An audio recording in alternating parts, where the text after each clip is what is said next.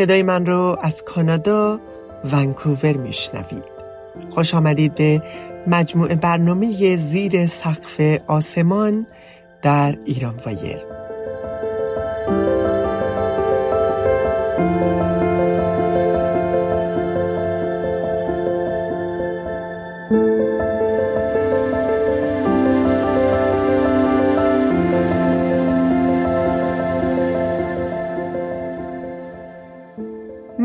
شایا گلدوست در این برنامه روایتگر زندگی انسانهایی هستم که شاید کمتر اونها رو دیده باشید یا کمتر شنیده باشید و یا کمتر فهمیده باشید.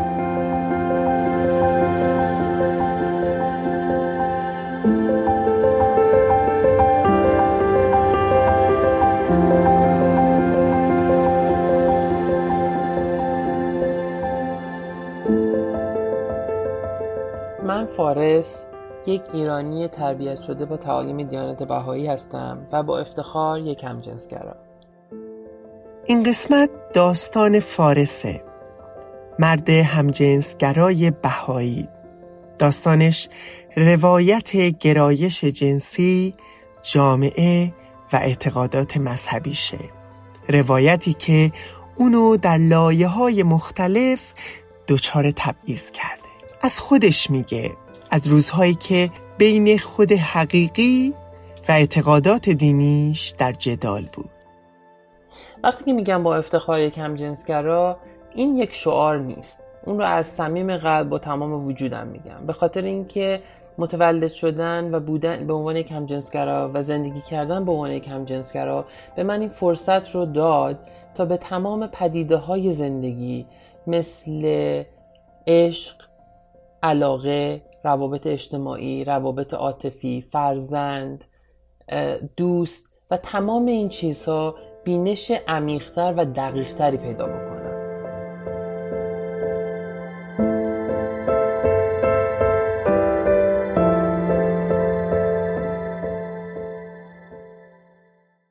من همیشه خودم رو به عنوان یک اقلیت در اقلیت در اقلیت معرفی می‌کنم. چه به عنوان یک ایرانی مهاجر در ایالات متحده آمریکا چه به عنوان یک بهایی در جامعه اسلامی ایرانی و چه به عنوان یک همجنسگرا در جامعه کوچک بهایی ایران. این متفاوت بودن و در اقلیت بودن همیشه و همه جا همراه من بود. از زمان کودکیم که توی مدرسه به عنوان یک بهایی به عبارتی تابلو و مشخص بودم چون ساعت نماز مثل بقیه نمی‌رفتم نماز بخونم و یا اینکه خیلی وقتا معلم مدرسه در ساعت کلاس دینی رسما و سراحتا بعد در مورد دیانت بهایی حرف می‌زد و همه نگاه ها سمت من جلب می‌شد. و چه بسا خیلی از مواقع که من خیلی از دوستای صمیمی و نزدیکم رو به خاطر بهایی بودنم از دست دادم. حتی به خاطر مسائل اعتقادی امکان این رو که در آزمون های مدارس شاهد یا نمونه دولتی شرکت بکنم یا در اون مدارس ثبت نام بکنم رو نداشتم.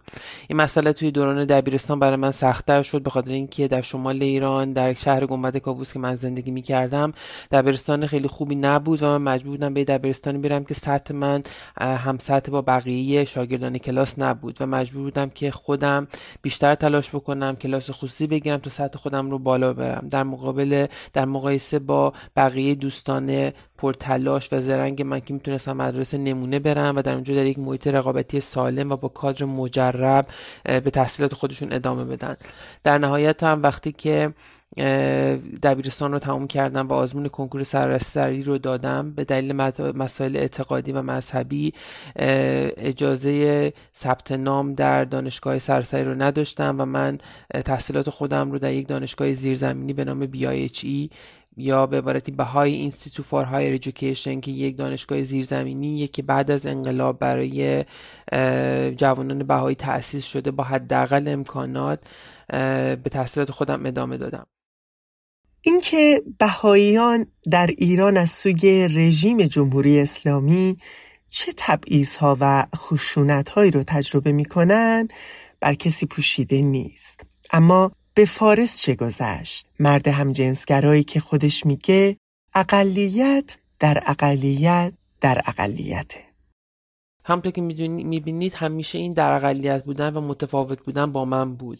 حتی توی جامعه کوچیک بهایی هم من هیچ وقت احساس راحتی و مشابه بودن با بقیه رو نمی کردم چرا که اونجا هم حتی اگه از لحاظ فکری و یا مذهبی و اعتقادی شبیه اونا بودن ولی از جنسی باهاشون این تفاوت رو احساس می کردم این مسئله همیشه همراه من بود ولی احساس می‌کنم تو دوران نوجوانی و دوران راهنمایی این تفاوت تشدید شد در دبیرستان بیشتر شد و دوران دانشگاه هم همینطور بود. به طوری که من همیشه منزوی بودم و فکر می‌کردم که مثل بقیه نیستم. چرا که از این طرف با دوستان پسر خودم نمی‌تونستم اونقدر نزدیک بشم به خاطر اینکه شوخی هاشون برای من متفاوت بود عجیب بود و از اون طرف با وجود اینکه تمایل داشتم به دوستان دخترم نزدیکتر باشم و با اونها رابطه دوستانه خوبی داشته باشم نمی‌تونستم. و این متفاوت بودن و فرق داشتن و در اقلیت بودن همیشه و همه جا همراه من بود و هنوز هم که من در کشور آمریکا زندگی می‌کنم به عنوان یک مهاجر همراه من هست. به خاطر اینکه فرهنگ زبان و مسائل اجتماعی و اخلاقی کاملا متفاوتی رو دارم و همیشه و به عبارتی همواره باید دقت بکنم توجه بکنم ببینم رفتار و یا ساختار مناسب اون محیط و یا جمعی که توش هستم چجوریه و من باید چجوری خودم رو تطبیق بدم با شرایط موجود.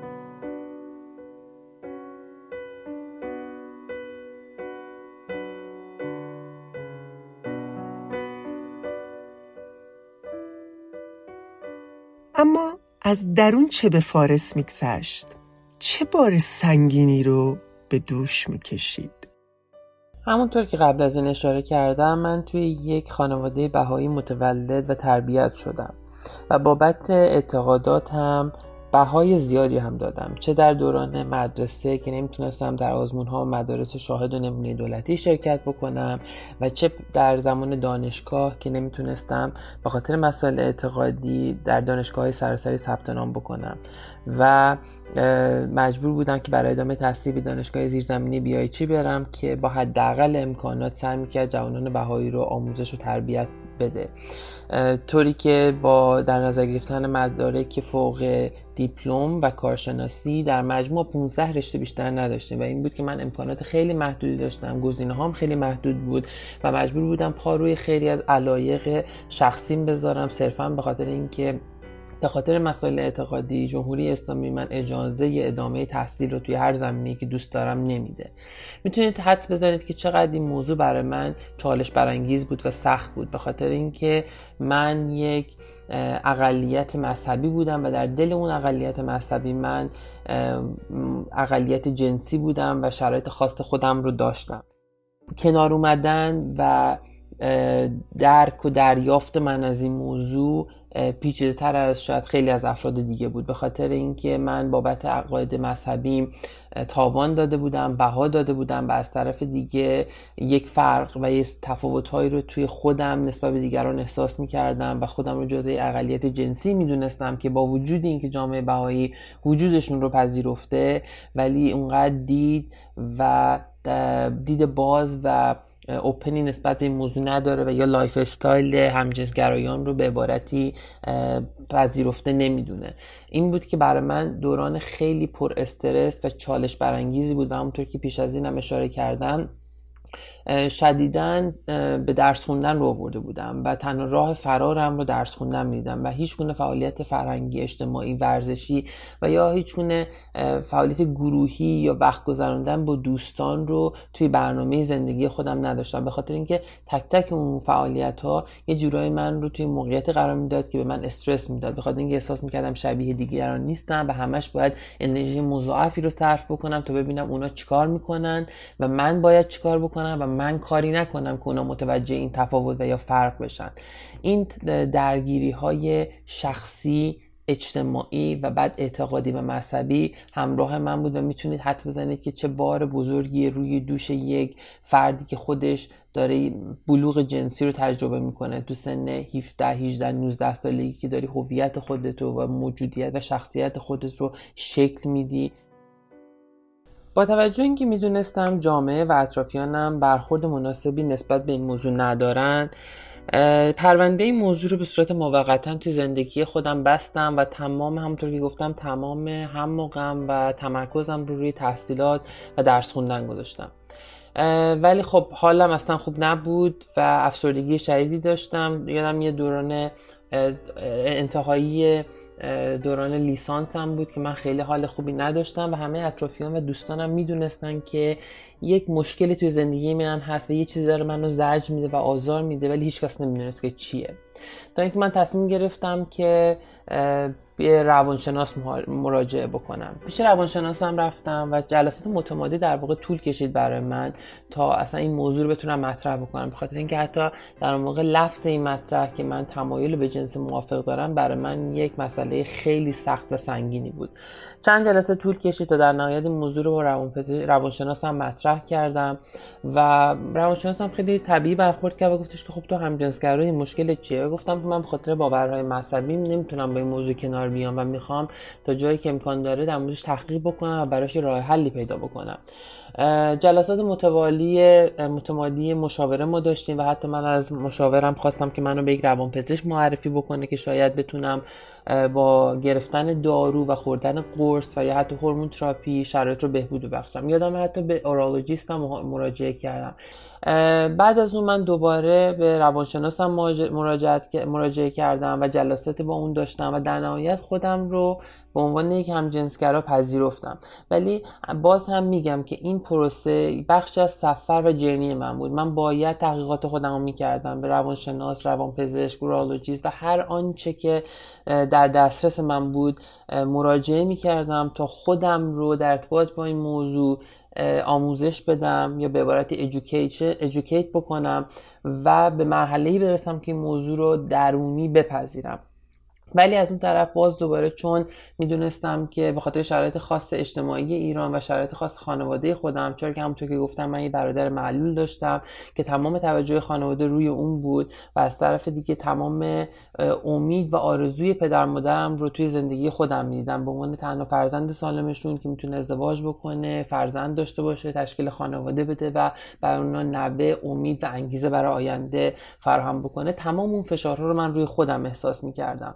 به خاطر همین بار دیگه پرونده این موضوع رو تو زندگی خودم بستم و تصمیم گرفتم که فعلا اون تصمیم گیری در مورد اون رو با آینده مکول کنم به خاطر اینکه هیچ راه حلی مناسبی براش در نظر نداشتم و نتونسته بودم پیدا بکنم از کودکی به فارس چی گذشته بود؟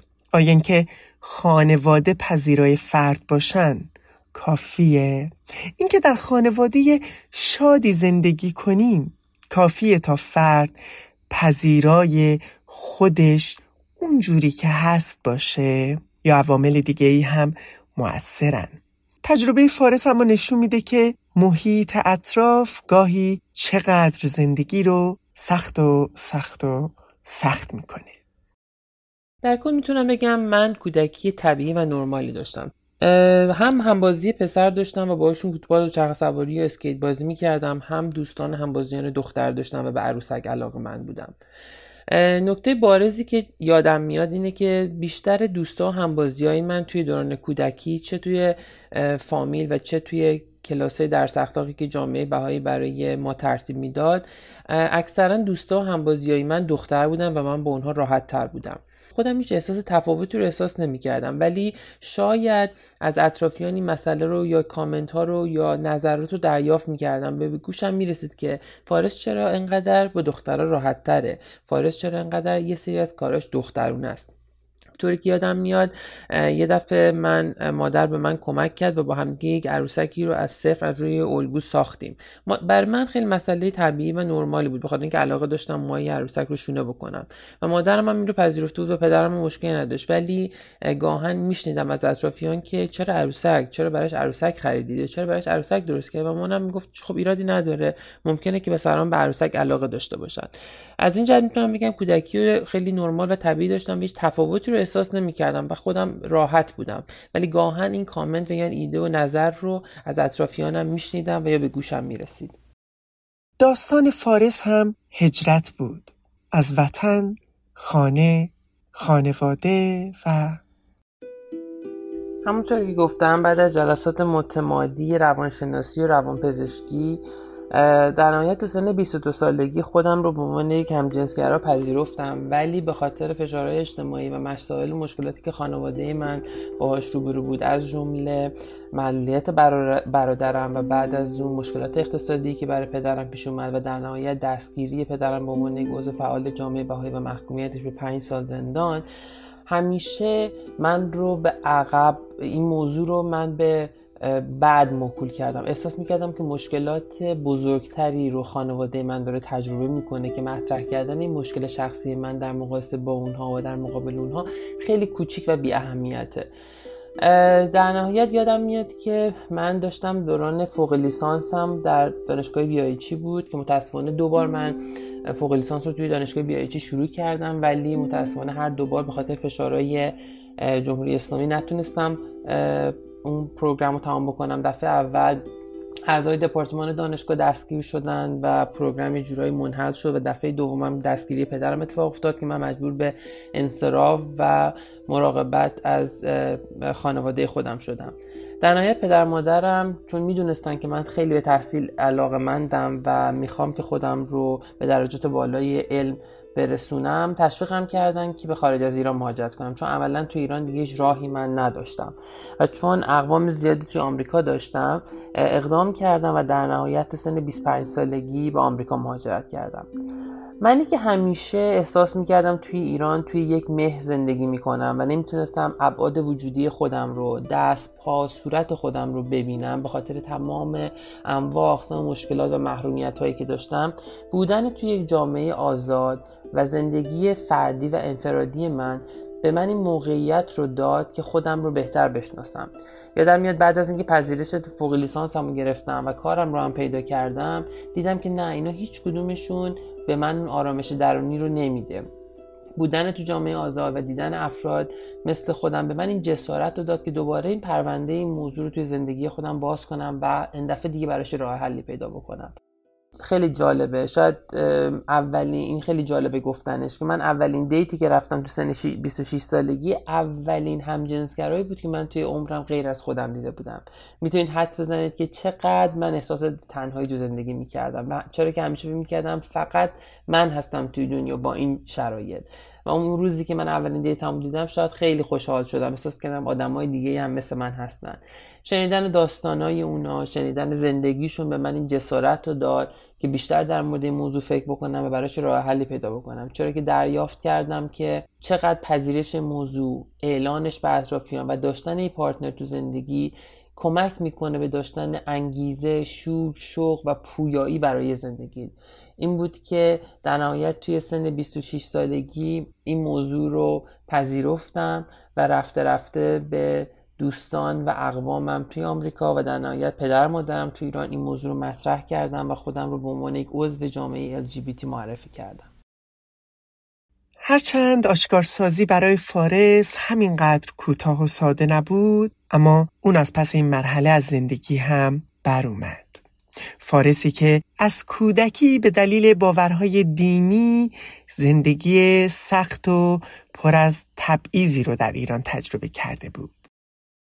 پدرم چون هیچ گونه تجربه تو زندگیش نداشت در مورد این موضوع و هیچ آدمی رو با شرایط مشابه من ندیده بود اصلا نمی‌تونست این موضوع رو بپذیره و براش عجیب بود. گفت چجوری میشه؟ مگه میشه؟ مگه میشه که آدم پسر باشه و به این پسر دیگه علاقه مند باشه؟ خلاصه اینکه چند روزی براش طول کشید تا این موضوع رو متوجه بشه و دریافت بکنه. همینطور برای مادرم. برای اون هم خیلی سخت بود که این موضوع رو بپذیره. ولی چیزی که برام جالب بود این بود که اکثر دوستان و اقوامی که من خارج از ایران داشتم چون دوستان و اطرافیانی با شرایط مشابه من داشتن این پذیرش براشون خیلی راحت تر بود. تا پدر مادر من که مثل بقیه جامعه ایرانی هیچ گونه اکسپوژری یا در معرض بودن جامعه اقلیت همجنسگرا نداشتن براشون خیلی سختتر بود پذیرشش.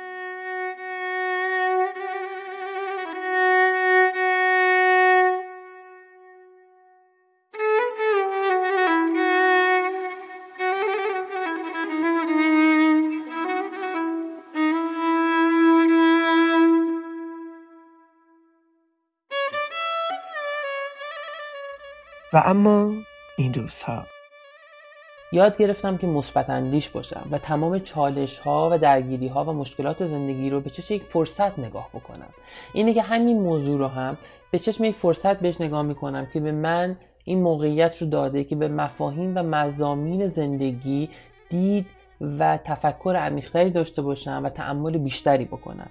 بعد از آشکارسازی احساس سبکی خیلی عجیبی می‌کنم. احساس می‌کنم یه وزنه چند صد تونی رو از روی شونم برداشتن. به خاطر اینکه دیگه هیچ وقت هیچ کامنتی از کسی دریافت نمی‌کنم که این عکس رو ببین این دختری که اسم مناسبیه. یا هیچ کس دیگه به من لکچر نمیده که چقدر اهمیت داره پیدا کردن یه دختر خوب تشکیل خانواده و یا معنی و مفهوم زندگی بعد از داشتن فرزند. تمام اینا دیگه تموم شد. هیچ کس دیگه نمی‌تونه در مورد این با من حرف بزنه. و من با تمام وجود و تمام قد خودم هستم و هویت و موجودیت خودم رو رسمی و علنی اعلام کردم. و از این موضوع خیلی خیلی خوشحالم. و به مرور هم یاد گرفتم که هر یک نفری که بیشتر در ارتباط با این موضوع میمونه من اعتماد به نفس بیشتری نسبت به خودم و زندگی خودم پیدا می‌کنم. امیدوارم که این اقدام من این جسارت یا انگیزه رو به اطرافیانم و افراد مشابه خودم بده و به اونها کمک بکنه در مسیر شناخت دریافت و شناسایی خودشون و آشکارسازی خودشون به اطرافیانشون